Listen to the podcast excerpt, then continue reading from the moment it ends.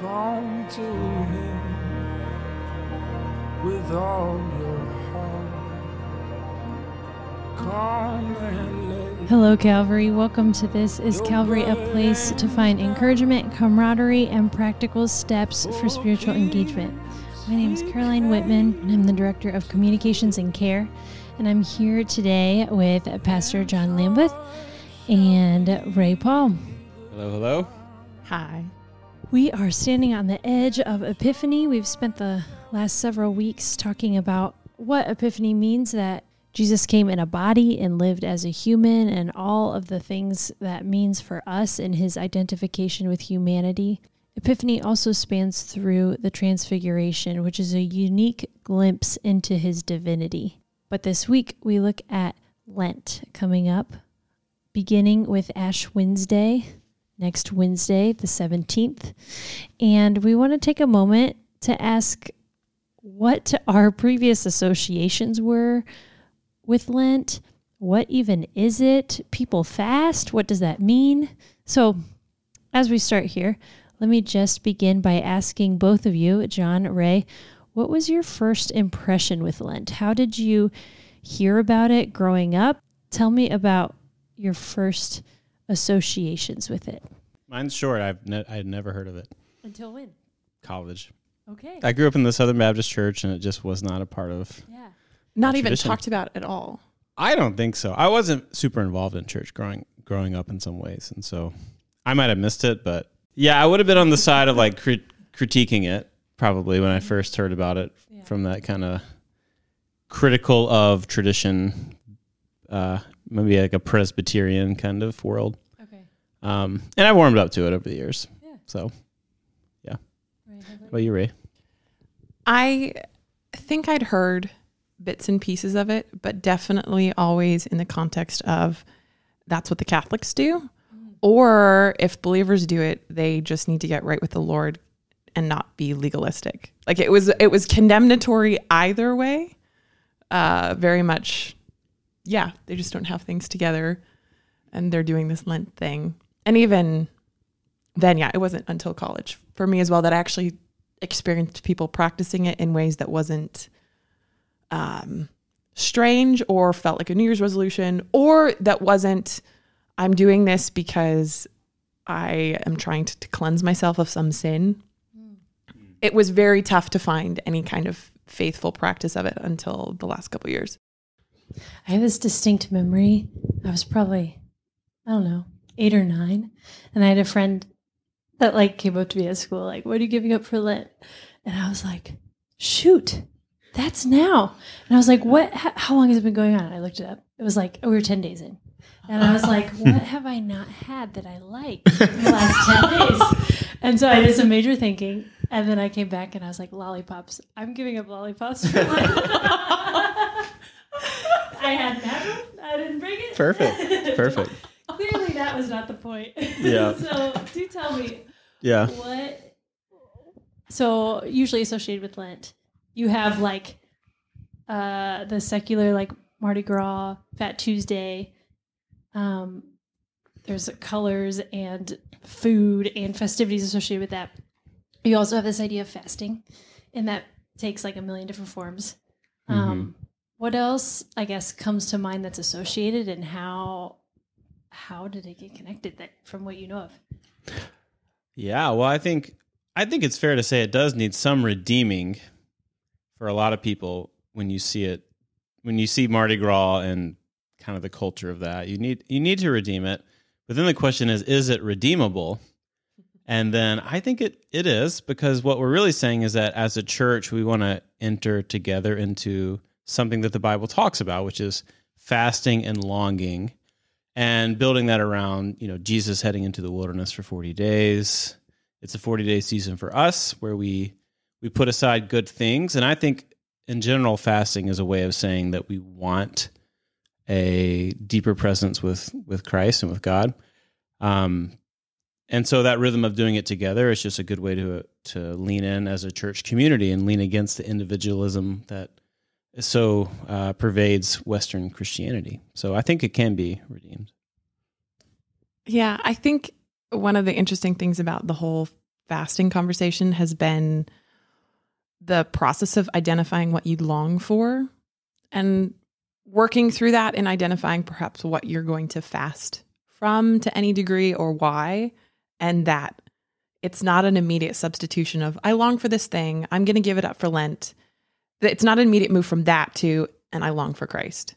You can just insert whatever in that space of longing some other compensatory thing and it it's not an immediate move from I give up and therefore receive Christ. That's that's not connected necessarily. Yeah, that's what's tricky about it is it's very easy to just kind of check the box and say I did it without accomplishing the point. um, Yeah. So, I mean, what is fasting in the Bible? It's when Jesus talks about it, he says, well, they, the Pharisees say, why are your disciples not fasting? And he says, well, why would they fast when the bridegroom is here? But when the bridegroom leaves, they will fast. And so, fasting is framed up as a way of expressing a longing for closeness and intimacy with God. And I like to say it's a longing for the coming feast of, of nearness to God and at the second coming of Christ, the end of the story and really uh, in the rhythm of the church life and a lot of churches will, will practice the feast days of sundays during fasting seasons uh, i think that's a way of showing that we're always fasting for presence and nearness to god not just for self-discipline or as a part of like a better diet or you know or very commonly is a way to it's a time for you to actually give up toxic things in your life. That's not the spirit of lent um, you should just give those things up right now. We don't have to wait. uh, but if you think about, well, how do I actually lean into that season that the church has practiced for so long? Well, you give up something good. Oftentimes it is something to do with food. And you long for Christ, but you also remember that the point is not for you to be miserable. It's always pointing towards that feast. That feasting is the end of the story. The, the Bible ends in a feast. And so all of our fasting is is a way to look forward to the intimacy that we want right now and that we will get one day. Which I guess the only thing I not quite poke at that because I agree, but the one thing I'd say is that there's also meant to be in the midst of the fasting a sort of feeding on Christ. So it's not just a I'm sort of miserable and alone in the wilderness right here and eventually I'll hit a Sunday when I can celebrate and experience God. But it's definitely a you are being met in the wilderness in Yeah. that moment. Well, and that's how Jesus responded to Satan in the wilderness. Man does not live by bread alone, but by the word of God. Um, and so Jesus seemed to find a way to sustain and be nourished in the wilderness by drawing near to his Father. And so I think that's the model that you're right. That as we give up and as we feel the bodily reaction to doing without, that's a reminder of our our humanness, our frailty. You know that the symbol of ash is often associated with the season of Lent, kind of showing that we are of, we are of dust and uh, that we need to to feast on the Father like Christ. So I I'm gonna go back real quick to the list of all the things feasting isn't. Because I was trying to think, is there anything that we missed on that list of like it's not a I'm repenting of this fasting, what is fasting not? right Yes. right. So fasting is not Should like play a game like like I spend too much time on Instagram. today. I'm gonna give it up for Lent. that's where I'm thinking like if that's just a, a repenting of some kind of uh you know spiral for you or like addiction I don't know that that's that Lent is the season I don't think Lent is a season for that I think if you recognize that I satisfy my desire for community or for love or affection in XYZ ways if I stop doing this and start spending intentional time with the Lord every time I reach for my phone and go to Instagram, like what what does that do to my understanding of how I interact act with this thing? Like hmm. I think that that could still be a healthy practice where you fast from Yeah. the social media feed, but only if you're going, well, I'm not going to go to Instagram. Let me just drown my sorrows in YouTube instead. Like that's What is TikTok? I will. let's just pick up another bad habit.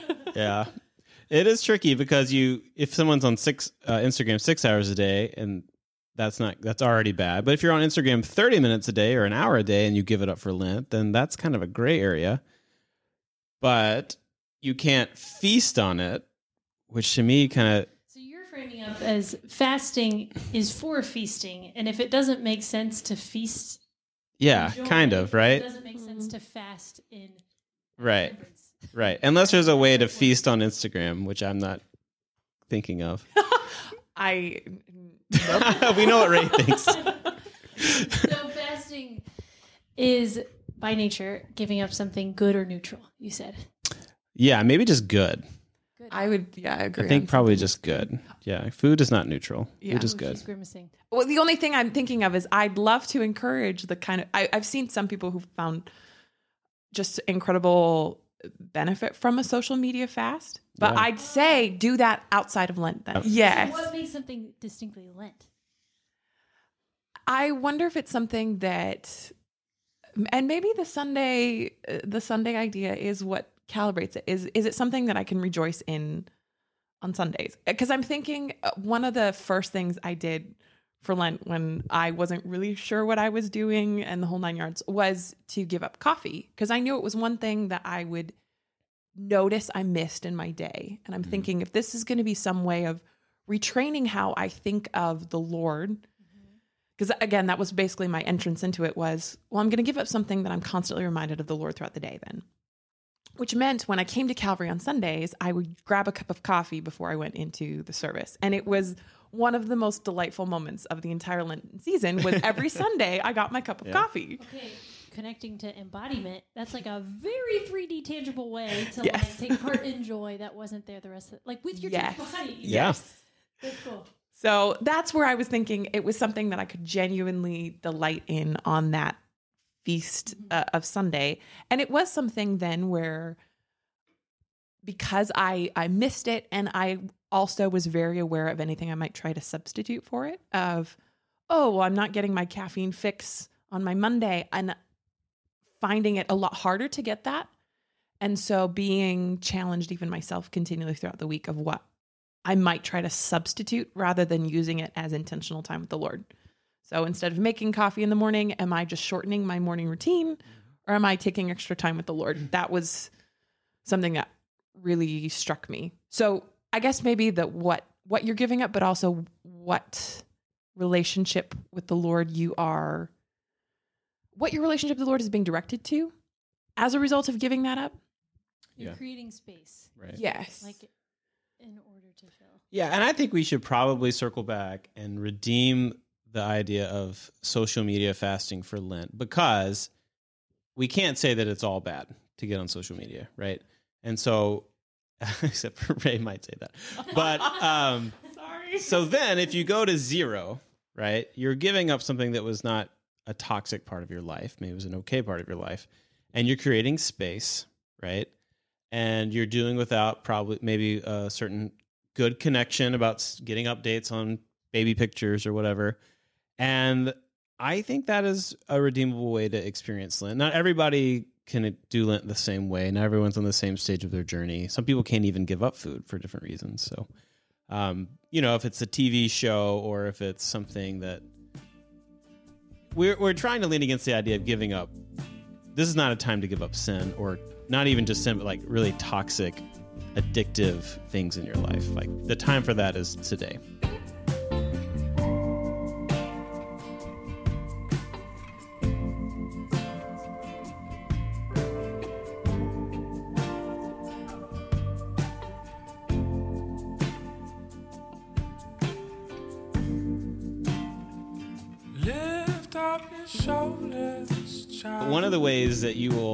Find out things are toxic in your life is when you give them up. So you might not even be aware, right? So you you decide to stop watching or partaking in something that you think is fine, but then the way your body reacts to that and the way your mind reacts to that uh, shows you that it had a little bit deeper grip than you thought it did. And so I think that's where it's can I give up something unhealthy for Lent? Well, you may find out that you did, right? Yeah. And that might just only show itself in the season of of stepping away from it. Okay, this sounds like a mind game. Mm. Where should my heart be? During Lent? Yes. Well, the easy question is Okay. I'm not interested in Jesus jukes. I think of it very much of a sort of a place of vulnerability before the Lord because if you're understanding Lent as a season of wilderness, there can be very much a sort of desperation that kicks in when you're giving up something that's been either a comfort that you didn't realize to what degree it was, when you're giving up something and you're sort of counting down the days until you can have that again. There's just this mentality of where is goodness here and I'm trying to be faithful and I'm trying to be good, but I'm also starving. Like there's there's a an interplay there that there's a question of am I trying to exist in this wilderness on my own and show off my piety or my righteousness in this way? Or am I turning to the Lord and acknowledging sort of the not just I'm I'm giving this up, see how good I am, but I'm giving this up and I have nothing and I need you in this. Mm. And to to enter into that place and find that it is the Lord that is sustaining in ways that you have not received because you have attempted to fill it with other things. Um, that's that's where the aspect of Lent also is a season of repentance. It's not that you you give up as a form of repentance, but you give up. You find out how much you depended on or claimed this thing as your own, and in that act of repentance before the Lord, you find out that He is preparing you to receive more of Him, and you celebrate that every Sunday of Lent and then have this joyous marking of the year at Easter of know that there is not only is there there resurrection, but there is resurrection for me too. Right. I think another helpful way to frame it up, which one of you mentioned before we started, is the idea of you reap what you sow, and Lent as a springtime of sowing seed and waiting for the harvest of that. And so it's a season of working towards working out your salvation in fear and trembling in a unique way that you can see the harvest of at the end of it. And so it's ways in, in which you're intentionally pursuing uh, a season of, of sanctifying grace in your life. Which to take that analogy a little bit further is asking the Lord what it is that He wants to sort of strip the land of in preparation for that planting. Because I, I think we might immediately think of, oh, I could give up XYZ. And it's my maybe a very obvious thing for us. But actually, even taking the time to pray and say, what actually, Lord, what are, what are you pointing me towards to to fast from during that season and finding out that the kind of cultivation of the ground that the Lord wants from you in Lent might not be what you expected it to be. Yeah. But it allows that planting and that quietness in the fields before that that springtime moment. So Yeah, I like that. it's not that easy though. I like in all of our lovely words about it. I also want to say like there's moments when it's really hard. Right. because you're re you're retracing almost you're reliving the story of like the wilderness which is desolate and exhausting and Right. empty I think it's it's probably f- better maybe even to first start with a commitment to draw near and then find out what you need to remove. Maybe I think we often frame it up as as a time of you just like make yourself miserable for 40 days and you eat on Sundays and then you have Easter.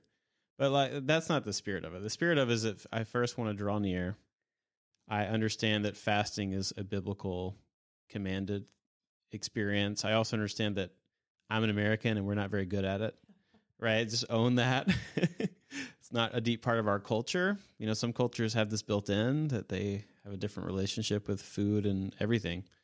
Um, and so we're trying to learn w- just how deeply those things go into ourselves and we know we want to draw near and so we step back from some things and and just see what God has for us. and recognize it's harder to see now with everything pandemic, but recognize that it is meant to be done in the life of the church. It's in a strange way, it is it is very personal and intimate with you and the Lord, but it's also as you fast, particularly the, the Friday markers, and think that around the world there are believers who are also fasting before the Lord. And even within the Calvary Yeah. circle, then there are others who are fasting. And leaning into that of who else do I know who's walking this with me? Um, and it's it is tough because the celebration then is is more difficult when it's not done in community. Right. Right. Um, but finding ways to maybe mark that right. some some way to place yourself amongst those people who can also help with that sense of even accountability. sure. Um, yeah, you can't have a feast by yourself. I mean, it would not try. be a very good feast. Might call it something else. Um, yeah, I think, and I, I can even hear someone saying, "Well, wait a second. It says in Matthew that when you fast, right, don't be like the Pharisees and uh, make a show of it, but do it secretly." And they, they, they, they're thinking, "Gotcha." But we can keep reading the Bible and see that oftentimes we see the church fasting together. Like when the church in Antioch is sending out Paul and Barnabas, they fast and they pray together. And so there's what Jesus is critiquing in the Sermon on the Mount, and, and that kind of fasting or fasting for show, that would be the equivalent of us fasting so that we can brag about it or make a good Instagram post of your uh, meat free meals. Uh, that's not terrible, but you know, if if your heart behind it is to show off, that's the Pharisaical fasting. But fasting in community would have been very normal in the early church, and I think is a very healthy thing that we need each other to to live out the Christian life. Yeah. And that it can help with that act of confession of just how hard it can be. Again, Yeah. you're getting back to that Right. space of vulnerability, which is not my favorite place to be at all, but it's that I am struggling in this moment. Yep. And walking that together is a really uh it was a really beautiful thing. Right. If you think about our Christian walk as sticks and carrots, as far as you know, you're you're moving a donkey down a road, right? do you hang a carrot in front of its face or do you hit it with a stick? Um, I feel like the nature of God's relationship to us is a very carrot heavy relationship. I'm not saying it's never the discipline and chastisement of God because because it is, but we are often brought down the road of faith by the the grace of God in our lives. What do you think, Rae? I'm wondering if certain people expect their interaction with God to look like one or the other.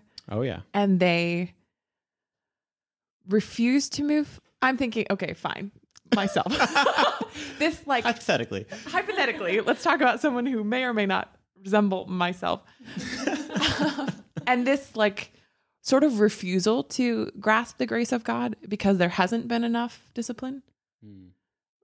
This kind of, I haven't, the sense of I either haven't repented enough or been Mm. in this wilderness long enough Yep. which actually says more about my concept of my own righteousness than it does Right. about the the realness of the grace of God. Right. Um, yeah. That's deep. uh, we're going to pretend that's someone else, though. Yeah. Somebody. Yeah, I mean, Jesus, the Son of Man came eating and drinking, right? And they called him a glutton and a drunkard. John the Baptist prepared the way with a, fasting ethic. And I think that's the spirit of our fasting. But then when Jesus is there, it's the, feast, it's the, the wine doesn't run out. And I think that's a, a picture of how God wants to relate to us.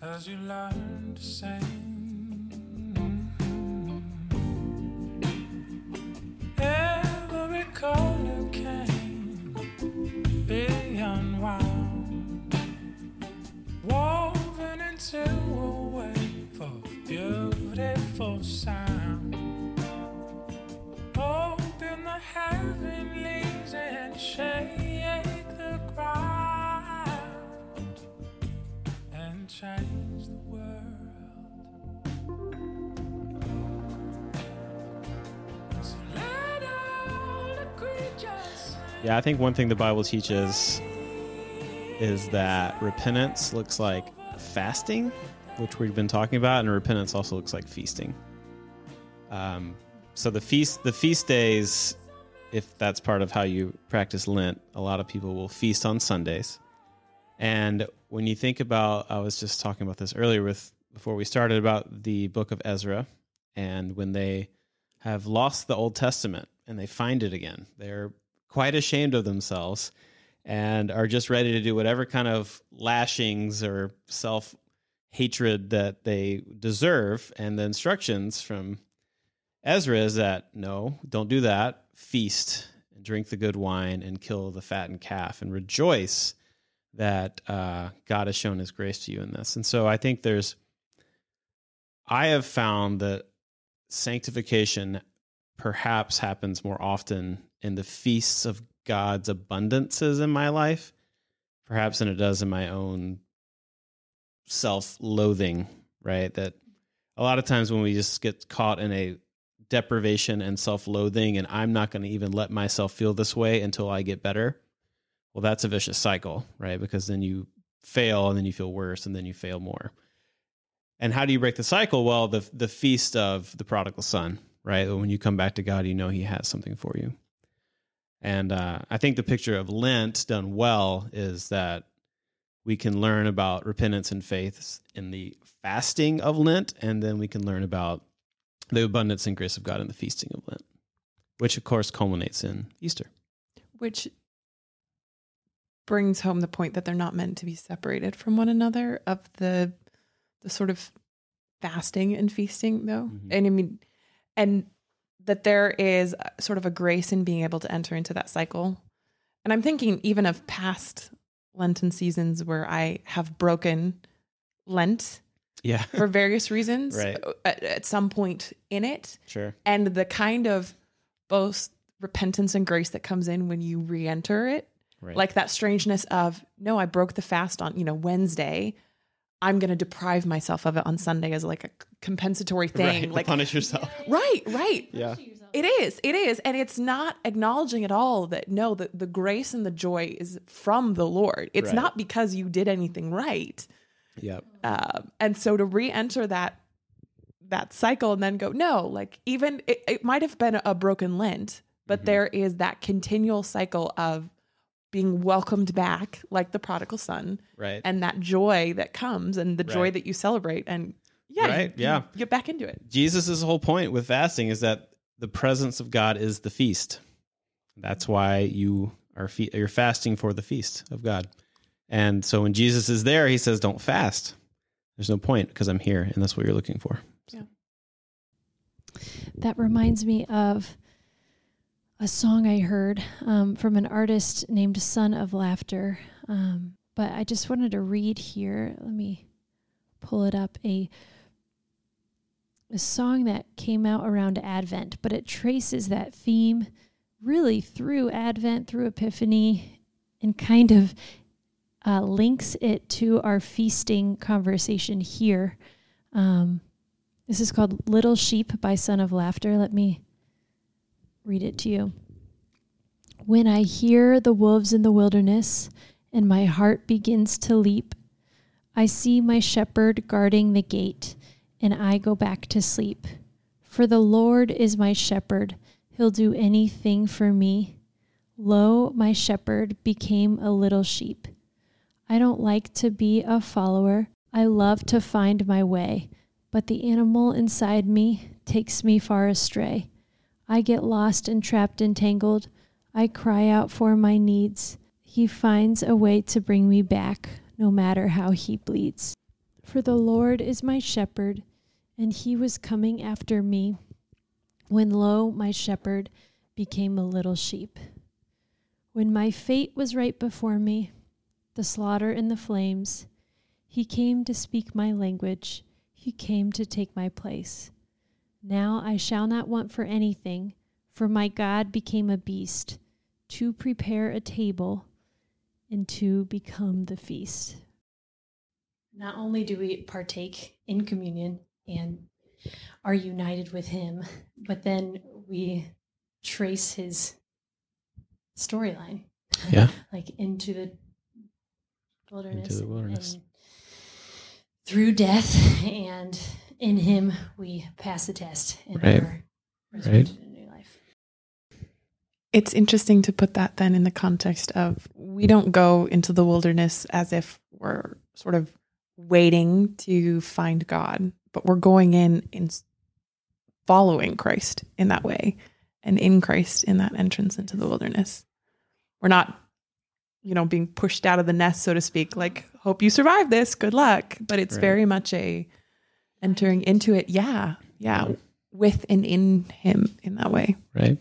We don't have to be alone in the wilderness. That's Yeah. like we might feel it, but we're Yeah. we're walking in steps already formed. Right. So many saints found God in the wilderness. If you think back, that Moses and Midian, the burning bush, David chased away by Saul, writing the Psalms in the wilderness.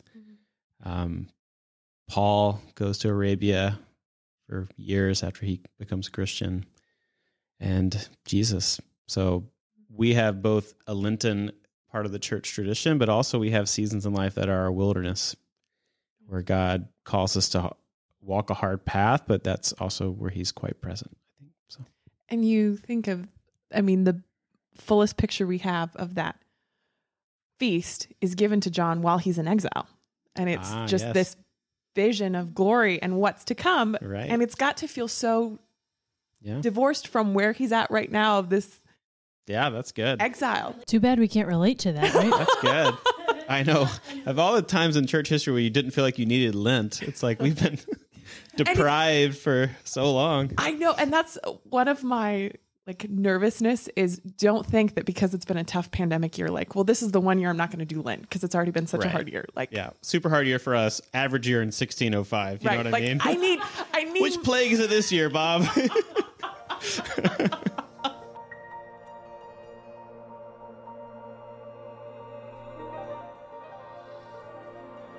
Come to him. Calvary family, consider this your invitation to join us in the season of Lent. We'll kick it off um, on Wednesday, the 17th, 6:30 to 7:30 in the evening for a live stream Ash Wednesday service led by Giancarlo Caldron online, live streamed through Facebook and our website. And then starting that next Monday, the 22nd, we'll have an interactive Lenten art display. We're invited to come into the church sanctuary and take part in an eight station, socially distant Lenten walk featuring um, artwork from Chris Cowell as well as Lita Forsyth and prayers written by different Calvary attenders as well. The song quoted in our conversation was Little Sheep by Son of Laughter. And you can find that on any streaming services. Calvary family, we love you and we're praying for you. We'll see you soon.